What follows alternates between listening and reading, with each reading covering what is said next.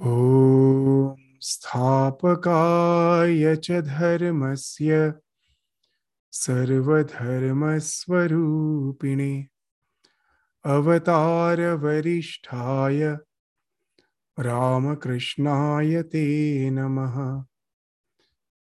वसुदेवसुतं देवं कंसचानूरमर्दनं देवकी परमानन्दम् कृष्णं वंदे जगद्गुरुम्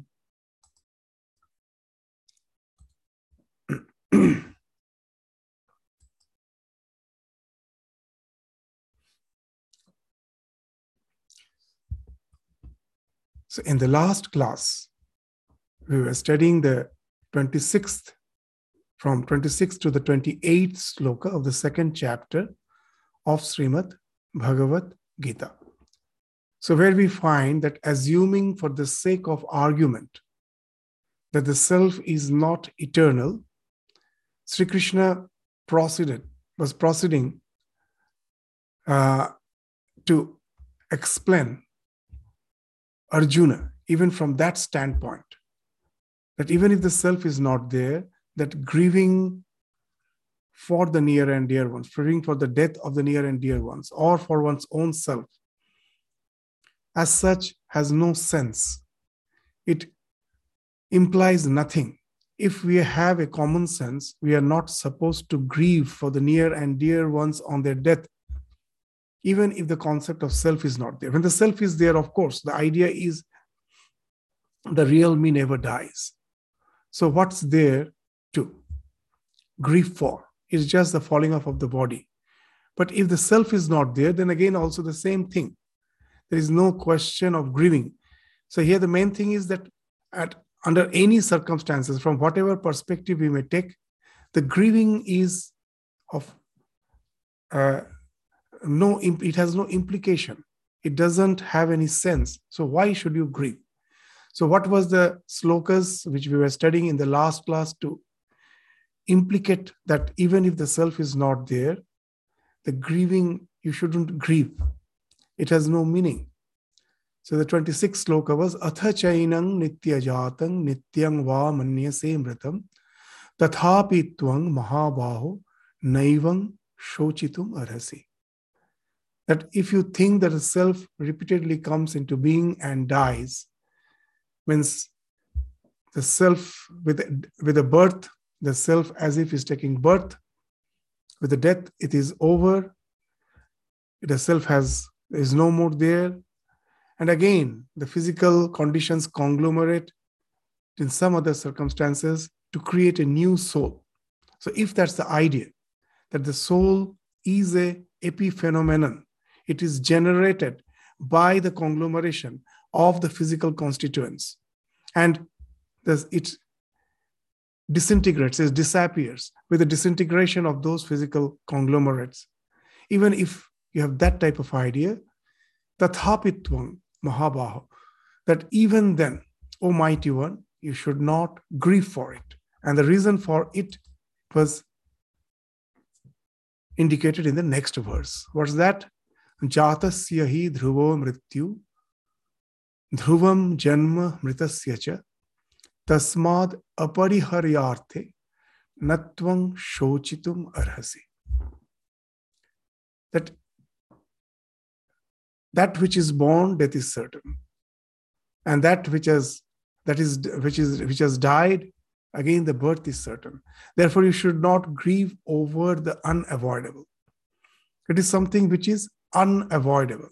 In the last look it was indicated that there is no one actually to grieve for the death.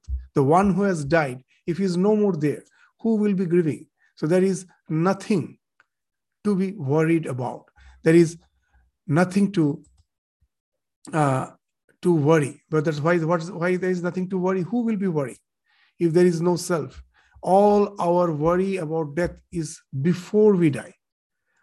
After death, if there is no self, who is going to worry? So why should you worry? It's a very pragmatic way of looking at the truth, even if you are an atheist. Jatasya hi mrityu. So, and it is again, it is uncertain. First, there is no one to worry. And yes, the question may be there that yes, when I die, there is nothing to worry. But of course, my clinging to life makes me worry as long as I'm alive. And that worry is about death. So again, there's mentioned that it is something which is inevitable. It's not only something unique for me or you, it's a universal truth that we all have to die one day. One day we shall all die. We shall all die one day. It is a it is something the only certain thing in this world full of uncertainties. If there is anything which is certain, the death is there. So why to cling to something which is inevitable? Just let go. So that's the idea which we find is being indicated in the 27th. And the 28th, to reinforce the idea, what it is saying, avyaktadini bhutani, vyakta madhyani bharata, avyakta nidhananyeva, tatra ka paridevana.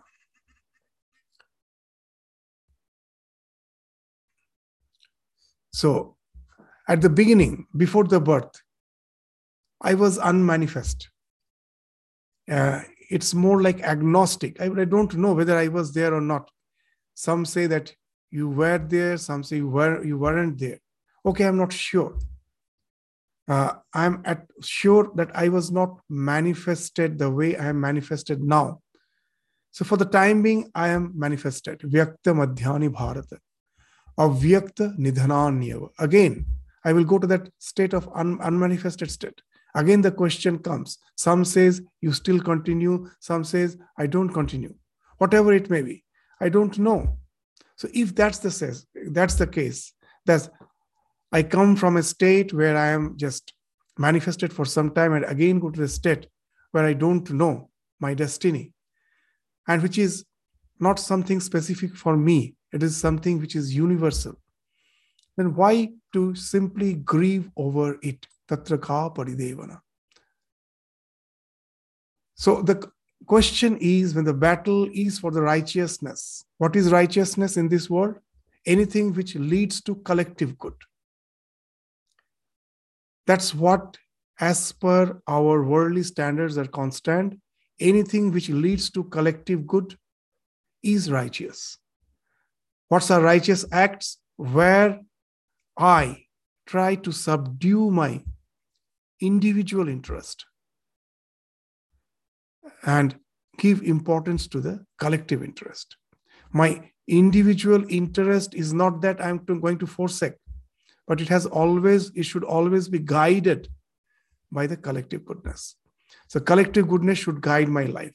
And for the collective goodness, if the individual uh, interest has to be forsaken, we have to forsake. We are doing it every day. Even when you are taking out your car for your ride anywhere, that's what we are doing. We always, we never want the red signal. But what's there? There's signals are there for the collective goodness that all should have the fair go. And there we do follow the traffic in every field of life. In every field of life, I just cannot follow the whims and fancies of what I like.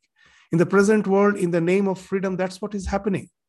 The collective goodness speaks of vaccination of all.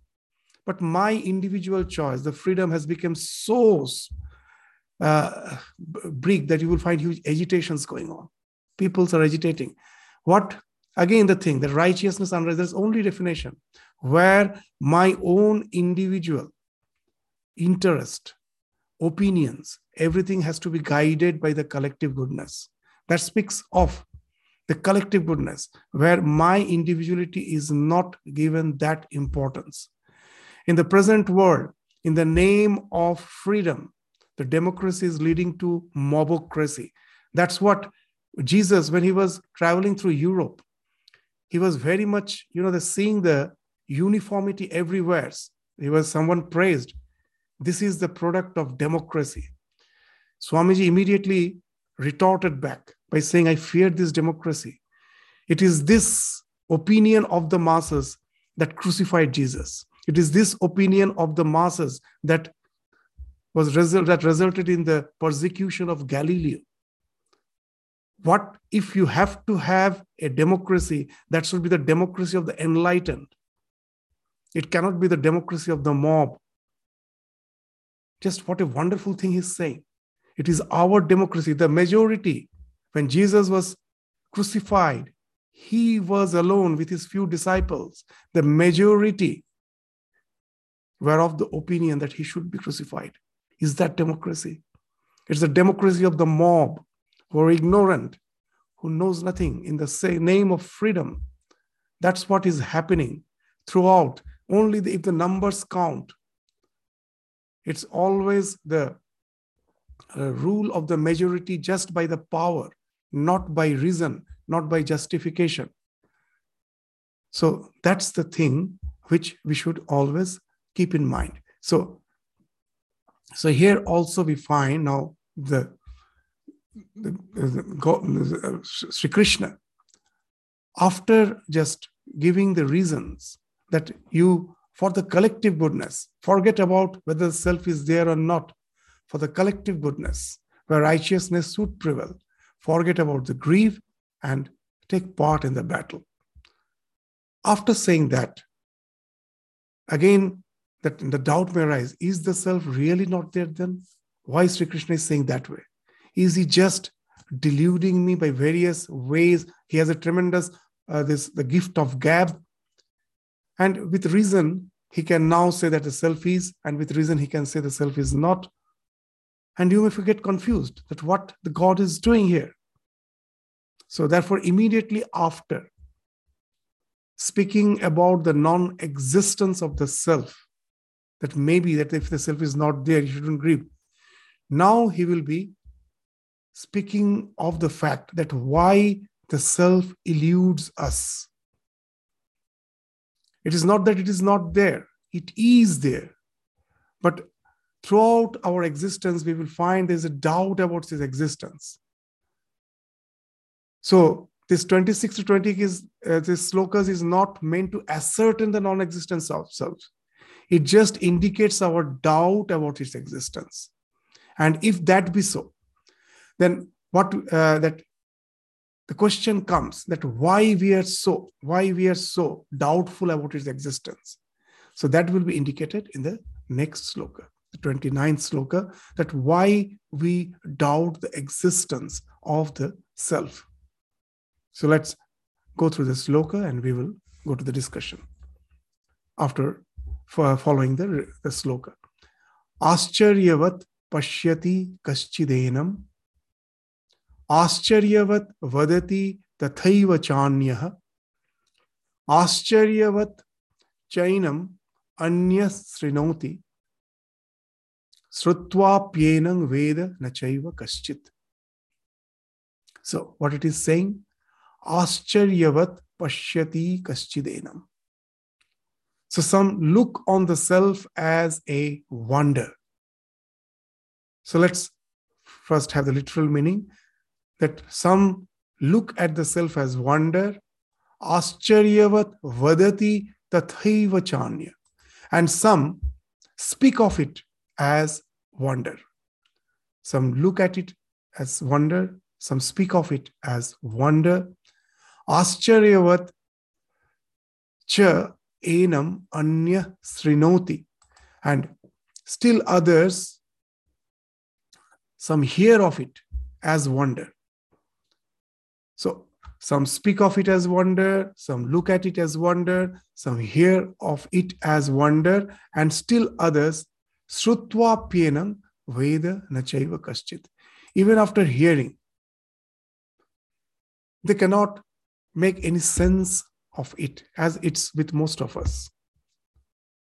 So, what this word ascharya means in our life, what is ascharya? Ascharya means surprise. What surprises us? That something which is not seen, which is not visible, suddenly you perceive it. You are not expecting something. Suddenly it becomes visible. That's what is called ascharya, wonder. So anything which is unseen, strange, or suddenly perceived is considered as wonder. So this self, even we found that find that even after this Bhagavad Gita inspired for ages, silently, it was cross-cultural. Silently for ages, it inspired so many. Even we find the, the British poet Robert Browning, long this in the previous century. So he, after reading Bhagavad Gita, is referring to the Atman very poetical, as is a poet. Very poetically, he refers to it as the imprisoned splendor. It is imprisoned, imprisoned splendor. So anything which is imprisoned, it's not visible. It's a splendor. It's a jewel. Suppose a jewel was hidden and suddenly it's become visible. Won't it surprise you? So that's why it is an imprisoned splendor, which is not visible to all as such, as a, it is not visible to the common people as such. It is imprisoned. It is within every one of us. As in the Kathopanishad, in one of the slokas, uh, very nicely it indicates that Esha Sarveshu Bhuteshu Gurho Atma Na Prakashate. Sarveshu Bhuteshu, in all of us, the essence of our being is the self. Gurho Atma. Gurha means lying deep within, hidden. Atma. Na prakashate. It is not shining forth. But is it not visible at all? No. There is a way. Drishyate tu agraya buddhya. Sukshmaya Sukshmadarshini. The Sanskrit language is beautiful. Drishyate tu agraya buddhya. Agraya. Buddhya. Buddhi which has been sharpened. Just the way a sharpened arrow can pierce the target, it has to be sharpened. So, similarly, the buddhi has to be sharpened. What it speaks of? That when the buddhi is dissipated, our intellect is going hither and thither with thousands of pursuits it can never be sharp. When we are focused to find the self, and our mind is in constant search of the self, where all the distractions has fallen off. So it's like the sharpened arrow, totally focused. All the distractions has fallen off. So if you can have that agraya buddhya, the buddhi which is sharpened, which has tremendous focus, with that buddhi, with that intellect, it is visible. It is not, though it is not seen by all, but there are few who have developed that capacity to focus their intellect. And with, with that focus, with a tremendous concentration, that shukshmaya shukshmadashvi, that the thing, that shukshmaya, by the shukshma, your buddhi has now become subtle. By focusing it to one point, it has become subtle. And with that subtle intellect, you can see the thing which is really subtle. So that's why when anyone used to say in front of Ramakrishna that the Atman is avang manasa gocharam, avak manasa gocharam. Vak means it cannot be expressed through words, manasa. It cannot be conceived through mind. A prefix is used in the sense of negation. Gochara means to perceive. The mind cannot perceive it, the speech cannot express it. When someone is to say that, Ramakrishna immediately will retort back by saying, No, no, no. It is not avang manasa gocharam. It's not true that it cannot be perceived. It cannot be uh, perceived through the mind. It can be. He used to say very nicely, not avanga manasa gocharam. Shuddha mon, shuddha buddhir gochar. It is perceived by the pure intellect, pure buddhi. And that's what is indicated in this Kathopanishad slow mantra. Drishyate tu agraya buddhya. It is perceived with that refined intellect, focused intellect focused intellect, which has forgotten all the so called uh, the all the distractions of life. How can that focus come? Only through mumukshutva, tremendous yearning. In this life, you will find that whenever we have a purpose, our mind automatically gets focused.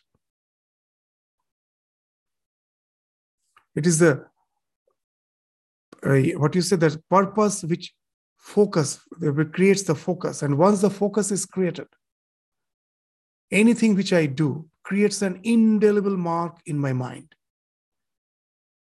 That becomes a very strong samskara. And that strong samskara can lead to very intense absorption. Just to understand the, how this spirituality work. For most of us in the world, spirituality is just a matter of make believe. We have certain belief system and we resort to our so-called spiritual gurus and they are there to orient our mind and with that mental orientation with the belief we think that's all religion and that leads to all the evils of the in the in the present world. In the form of belief what i feel that what i believe is true what you don't believe is false and there's all the fight clash uh, unnecessary sense of holier than thou attitude there is actually nothing. It is all we all want some identity. In the name of spirituality we are actually uh, crystallizing our ego. In the present world, many are aversive to religion because religion, instead of diffusing our ego, crystallizes, crystallizes our ego. The religious persons are the most egoistic person. Constantly, their ego has to be fed, constantly.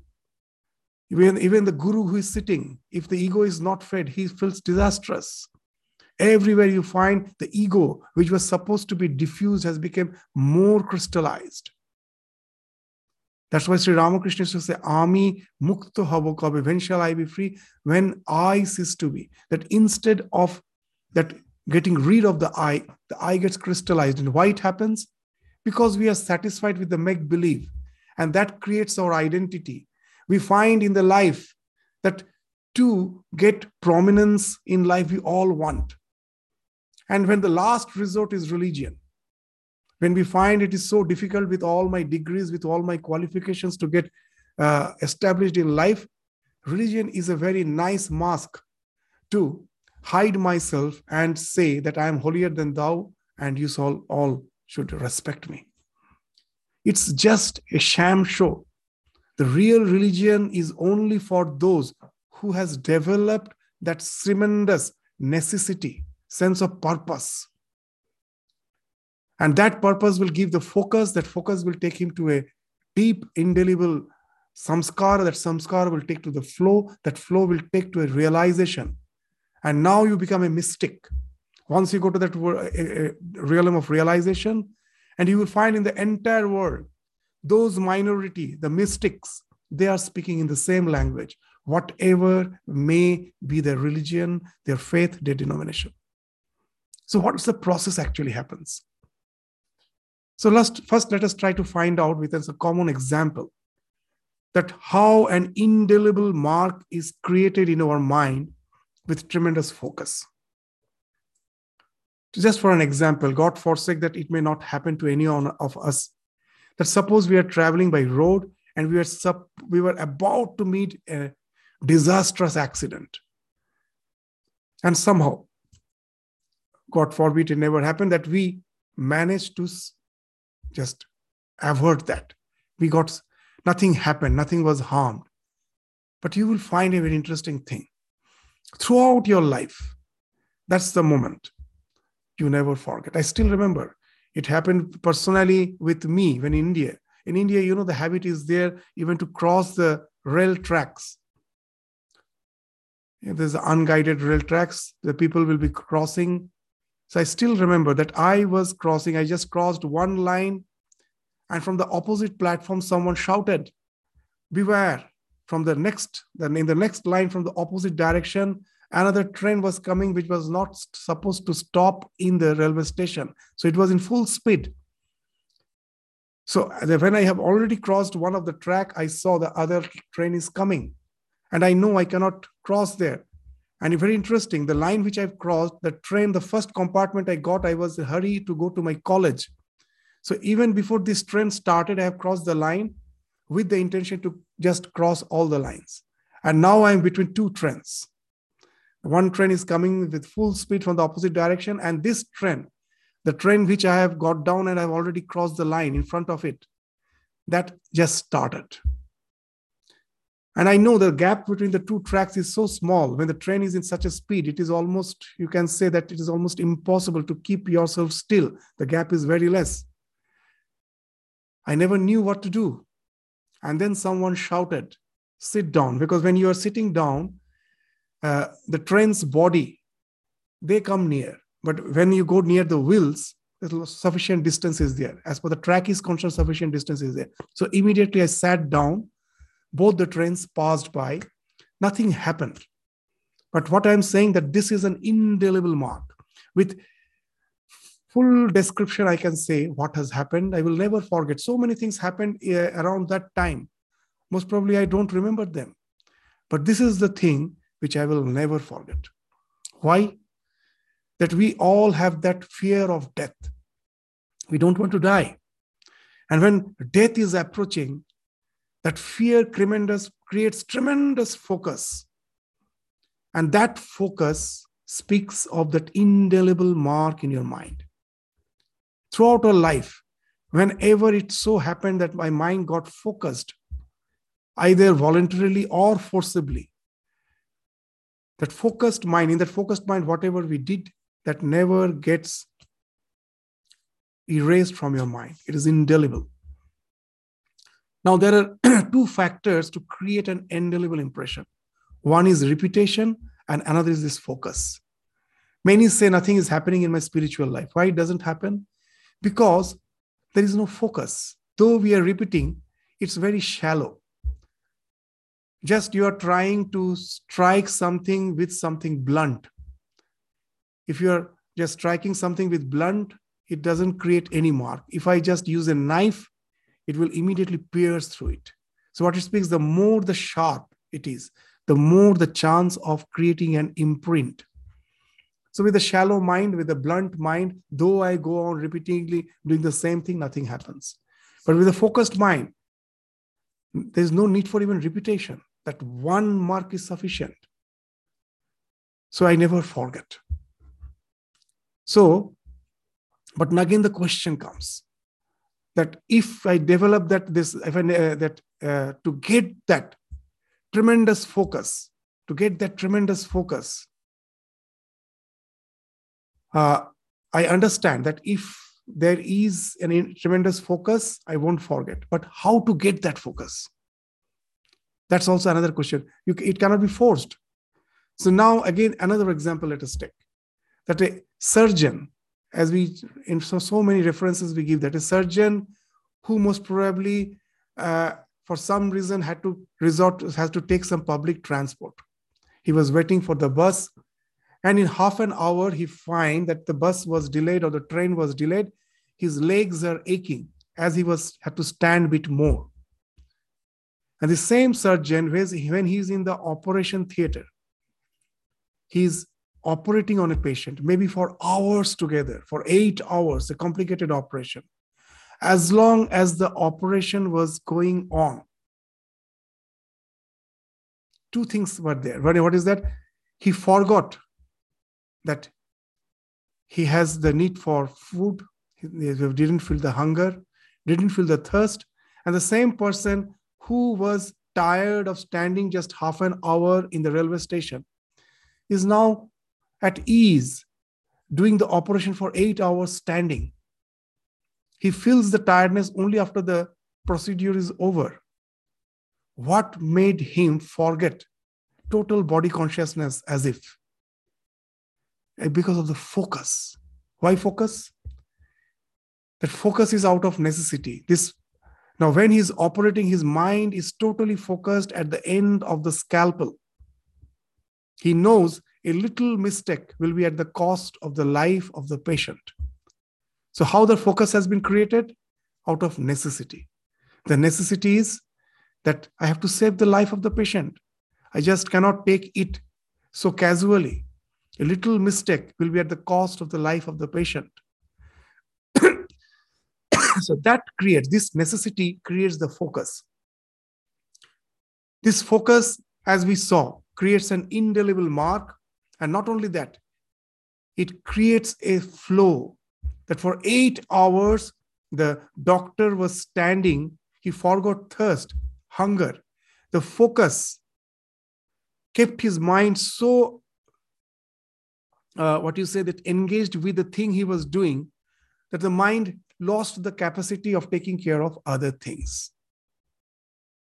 So these common examples will explain that those who take spirituality seriously, those who are really bothered about this present mundane existence, it's not mere make believe that after death I will go to heaven or hell, whatever it is. When he's really bothered, he's not satisfied with those belief system and he resorts to his practice, this sense of necessity that after all, what's the meaning of life? Is there anything which continues even after death? All these questions perturbs him so much that that necessity gives him the tremendous focus in his practices. And that focus gives enter, helps him to enter into a state of flow where everything thing falls off. The intellect becomes agraya, one pointed. And what happens then? You see, when my mind gets focused, all the things starts falling off. I forget hunger, thirst, because the mind has a limited capacity of processing information. When I'm extremely focused, it is as the entire mind is engaged with that, other thing starts falling off. But the last thing to fall off is our ego. The essence of this limited awareness that I am this psychophysical existence. This is the thing which is the subliminal impression that remains, the last impression that remains. It never goes. Our entire life is circling around it. When my mind gets tremendously focused, this sense of I falls off.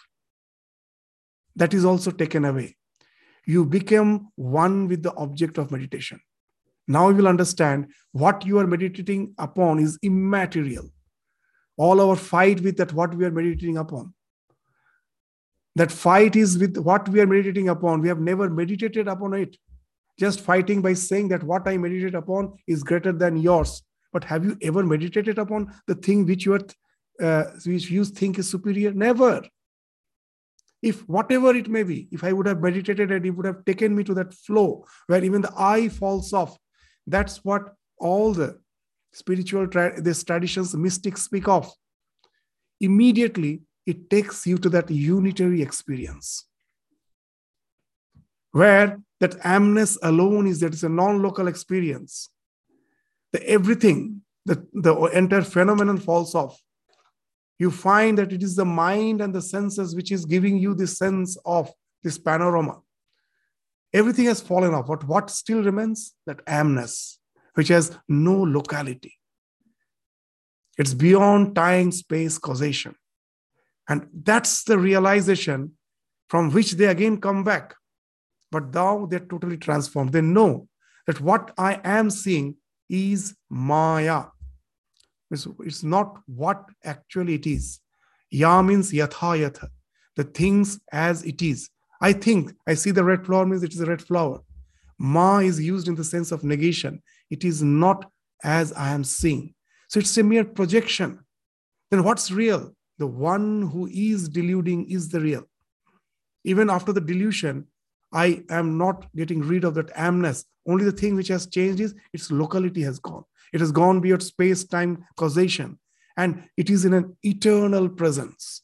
And it is something which we can never explain. It is a noetic experience that when I am speaking, someone can just come and with reason can say this all are nonsense and can easily uh, just contend and contradict all my uh, way of reasoning. But if you have experienced something, no one can take away the conviction from you. In a geography book, I have read about, suppose, the ocean, but I am yet to see it. Someone may come and just brush off the idea that there is no ocean. These are all nonsense. And I may believe him. But once I have seen the ocean, no one in the world can ever create a doubt in my mind. Even I won't even reply to that person. I will just think he's a madman. There is no question of even of argument. Why will you argue with a person whom you know is just speaking something which is nonsense? We argue only when his argument creates doubt in my own conviction. Then only we start arguing. Otherwise, there is no question of argument. So, those mystics you will find were persecuted throughout the world because it never tallied with the belief system. Jesus himself was persecuted. Christian mystics were persecuted. In, in Islam, we find the Sufis were persecuted. In Islam, al haq means the truth. The Sufi says, An al haq, I am the truth. And there lies the problem. You're gone. They were persecuted. Everywhere we find these mystics, apart from the Vedantic tradition, where we find that there was a democracy of ideas. No one was bothered what you believe. And that's why there's a joke. Many says that how come God incarnated in your uh, country or in your this Vedic civilization so many times? We say that for us, God came only once. So jokingly, we reply, For us, for you, if God incarnates, at last he will be crucified or he will be persecuted. Even he is afraid of coming again and again. Here it is a, this democracy of ideas. He can come freely, he can come as many times as he wishes. So, this is the democracy of that anyone. There is no question of restricting that, rest, that realization to one or two person it can become the treasure of the entire humanity. It can become the treasure. If instead of just uh, focusing on some mere make believe, if we really are sincere in our practice throughout the world in the name of religion, what is happening at present, that to show that I am devoted to my faith, what I do, how intensely I hate others who are differing from me in my faith. The question is you say you are a devotee, how much devoted you are to your faith? There are so many uh, nice uh, allegories to explain this fact. Uh, that uh, someone was uh, re- reading what you say that so doing some rituals or something and someone just was, was treading over that unknowingly. He was in search of his lover. He tread over the all the paraphernalia, tread over that. This man got so angry. And he this immediately, and he was about to hurt the other person. The other person told, I one thing I, I, I really did a mistake. I, I was just trading over all the things which you have arranged. But one thing I don't understand that see the I am uh, at, attached to some mundane thing. I was in search of that, of my beloved. And that made me forget everything. But your love is for what I don't understand. That if can love can make me forget everything, that how come that hatred which you are having uh, be there if you really uh, you love God. If I really love my ideal, my mind is supposed to be taken away by it how can i have the sufficient that what is a portion of my mind remaining for all those hatreds so this speaks that all the things which we do in the name of religion is a real sham show we are just hypocrites we should admit that otherwise that if religion would have been something which was the be all and end all of existence without which i cannot live then that self would have been something like that imprisoned splendor realized. And as it is not common, so you will understand, it's only a few, the fortunate few in the entire religious tradition of the world. It's only the fortunate few who develop that tremendous yearning and that develops that focus, agrabuddhya, and that takes them to the realization. So now you will understand why it has been told it is ascharya, that it's self is there but why there is so much doubt about the self because we somehow are quite happy with this mundane existence with the make beliefs we never really are in search of it. The search of the thing which is within us, it is imprisoned, the imprisoned splendor. Once you realize that, the your the purpose of life is solved. The purpose of taking birth as a human being is fulfilled. That was the purpose. And that's being indicated that why it is Ascharya. You'll find that in so many ways, even in the Upanishad, it's speaking of which doesn't give us any definite idea about the self. As if in just uh, so many opposing ideas are used to explain the self. Just in Ishopanishad, we will just say. There is a, the fourth slok, fourth mantra of the Ishopanishad. अनेजदेकम मनसो जवीयो नैन देवा आपनुवन पूर्वमर्षत तद्धावत अन्यान अत्येति तिष्ठत तस्मिन्नापो मतरिश्वा दधाति that though it is motionless but at the same time it is faster than the mind just see it is just speaking in the contrary language that why actually it is saying that that the atman by itself is beyond time space causation. So there is no question of motion. But when it gets associated with the mind, it's so fast, immediately just sitting here, I can think of some far, far away galaxies, stars, planets. So it's just like, just take the example of the IC chip of your computer. It looks like a dead matter. The moment current passes through it, immediately the world of virtual reality is projected. Similarly, the self, when comes in association with the mind, it can move fast.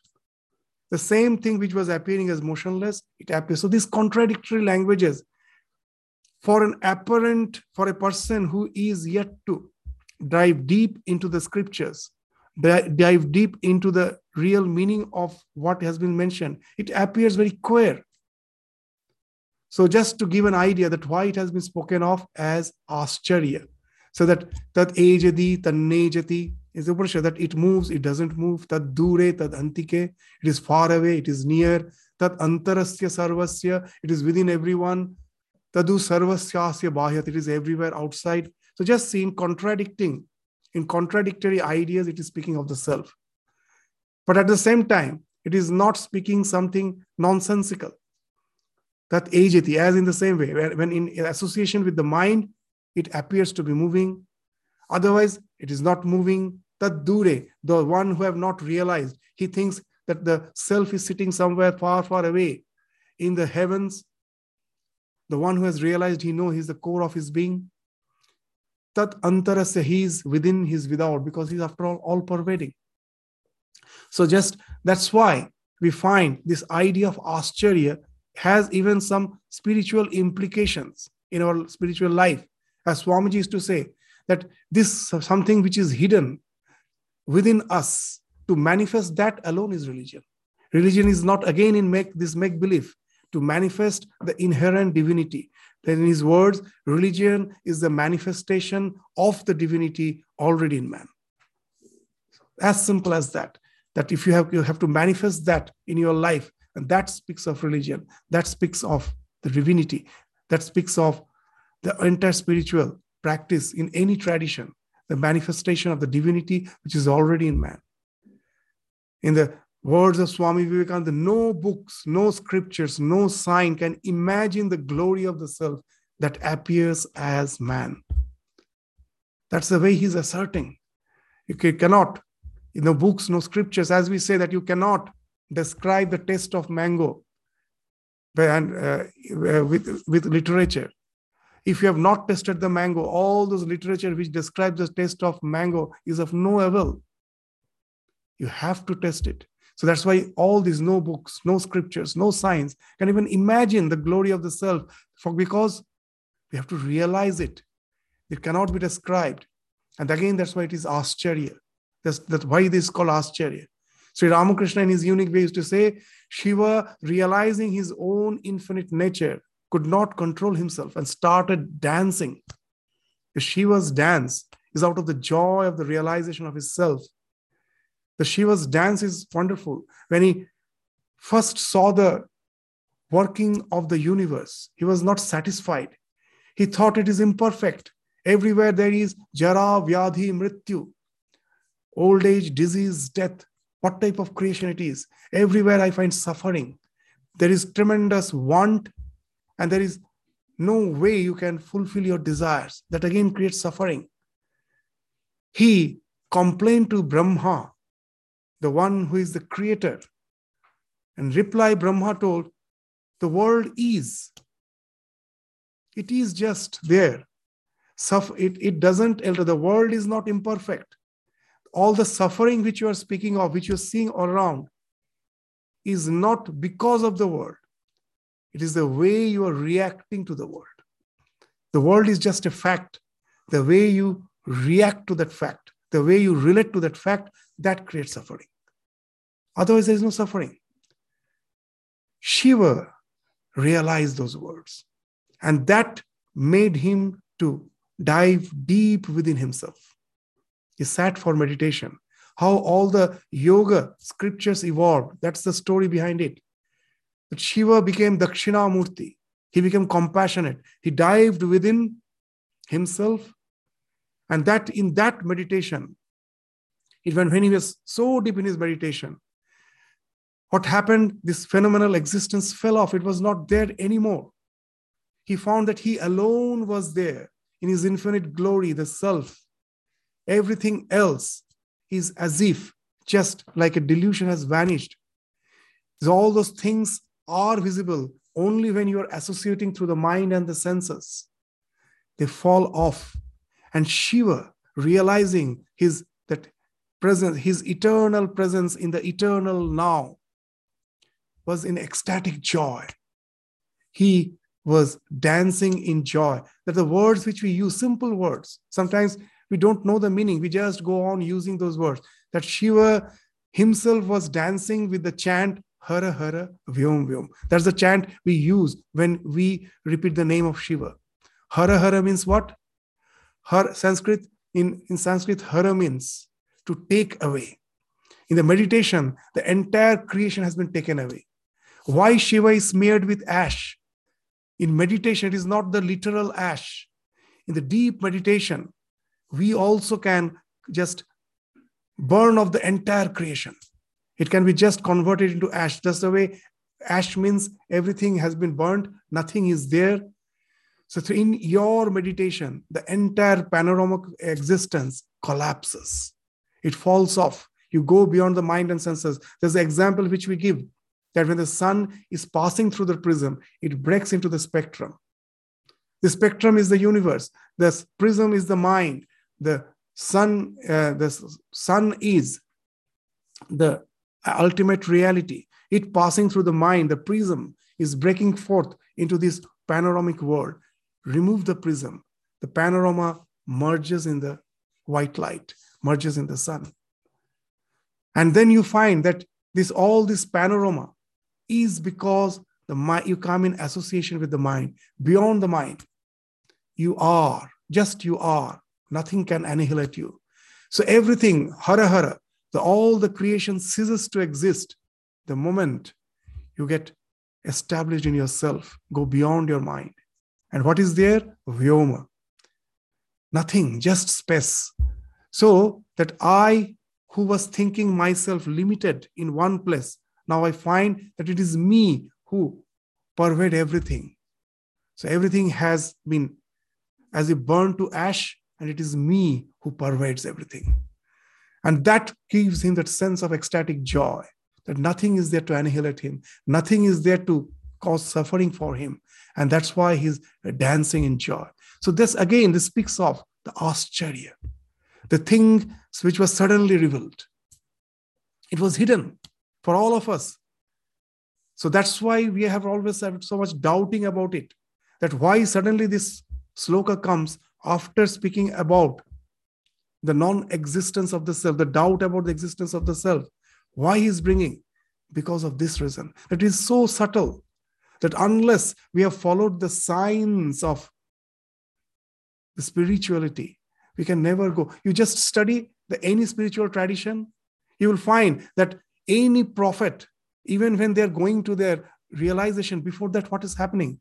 Somehow they're withdrawn from the world they are somehow not relating to the world they are just with themselves, and somehow the let go ensues, where the mind also falls off, and suddenly it is taking to them to certain realization.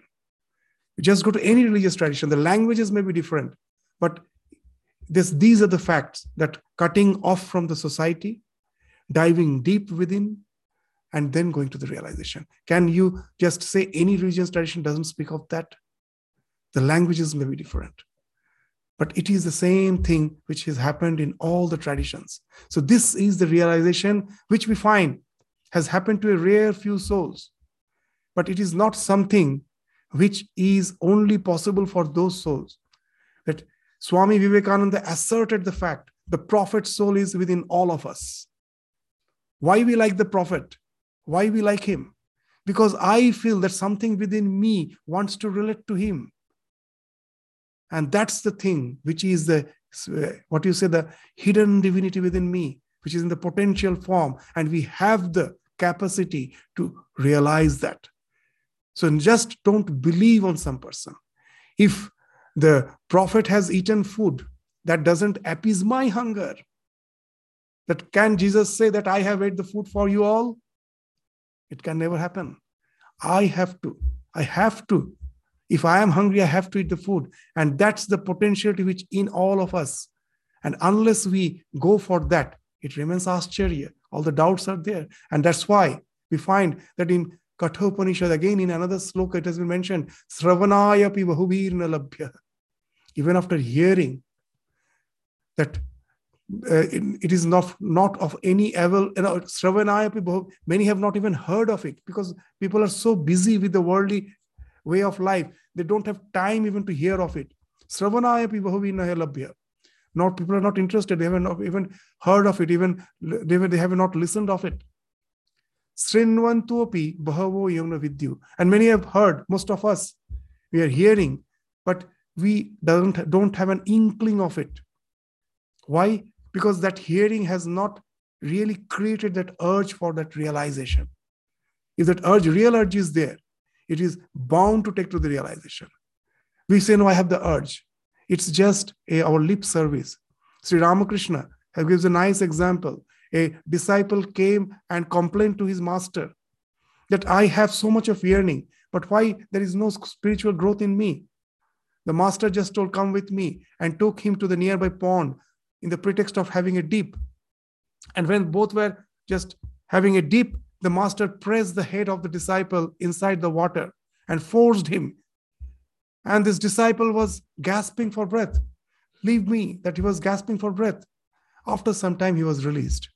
And then he asked, How were you feeling? I was gasping for breath. I don't know why were you just pressing me down. I was about to die. And then he asked, Do you feel for that realization this way that you are going to die? You're gasping for breath. Without this, without that realization, uh, uh, your life is of no avail. It is almost as equivalent to death. When you have that type of yearning, know it for certain that you are going to realize. So that's why it is called Ascharya Vaktya. So this happens very rare. Ascharya Vakta. Such realized souls are few. Kushalosya Labdha. And such yearning is also very few. But where it has happened, know it for certain, then the instructions are bound to take a result. So, and th- that those where we find the fructification by coming in presence of the real guru a real yearning disciple disciple comes and that again fructifies. That also is a wonder because it's very rare. So now you will understand that why this sloka this slokas sometimes eludes our understanding. But you will find that as we told there's layers of understanding that why it has been spoken of as wonder. This ascharya because it's not so something very palpably uh, available to us visible to us it's rare. First, to get that yearning is rare because we are so happy with the present uh, way of existence. All our spirituality at present is actually a, a way of uh, finding our security zone. When I find all the means which I think is going to uh, give me a strong footing in this world, that starts falling off. Then finding no other way, I resort to spirituality. It's not the real necessity. Actually, I want the world. Somehow the world is deluding me. And then God becomes the means. World is the end. I go to such and such Baba, not because I want spirituality. Why I go? I have some incurable disease that may be cured so that I can live in this world more longer. So the world is the goal. All the spirituality is the means, God is the means. That is not spirituality, that is abject materialism. That's why Swami Vivekananda used to say, where God is the means, world is the end. It is materialism. For most of us, that's the, it's we are in that abject materialism. Even when we speak of spirituality, our real intention is matter. When we really feel that urge, when the world has become a pyre, a burning ground, where you find that you are being scorched, and at the same time you want to exist, and you and the, the spiritual portal opens up for you, then only you find the real fulfillment of having a human birth. And that can make you ascharya. It can make you something, a, a wonder. That's what has happened throughout the spiritual tradition. The one who goes to the realization, the entire world looks at him as a wonder. He becomes larger than life figure. Because all the things which torments me is there it cannot torment him anymore. That's why we worship him. That's why we worship all these illumined soul who has been persecuted in the name of religion. That their conviction was so strong this world fell off. Nothing could disturb them. Even death meant nothing. So they were ready even to give their life because they know nothing can kill them they're eternal. That made them ascharya that's why we are so much drawn to those characters because we the prophet soul is within us. We also all want to be like him. So that's the idea. Will be again uh, uh, what you say that uh, re- reiterated re- I means reinforced in the next sloka the 30th sloka देहि नित्यम अवध्योयम देहि सर्वस्य भारत तस्मात् सर्वाणि भूतानि natwang shochitum arharsi. So that the dehi, these terms, again so important, the one who resides in this body, abadhyoyam, he cannot be killed. And that's the one who is inside your body, dehi. He is in everyone's body, dehi sarvasya bharata. The one who is, as in the words of Holy Mother, Amar Muddhe Jini, Tomar Muddhyo Tini, সর্বভূতের মাঝে তিনি ওই দুলে বাগদির মধ্যেও যিনি the one you realize that you know you have you have realized the ultimate very simple words when you realize the one who is in you the same one who is in me and the same one is in the lowest of the lowly whom you think the lowest and lowly is in him also even in that what you say that the criminal the one uh, even in that criminal who think you think for whom there is no hope, you can see the self there. Know it for certain, then you have realized. So this sloka also is something which is wonderful. That how that this idea gives us tremendous strength. All the prophets got the strength from this idea that I cannot be killed. So we will again take up this sloka with some examples and uh, the discussions and examples again in the next class. With this, we stop our discussion today. Thank you all. Namaskar.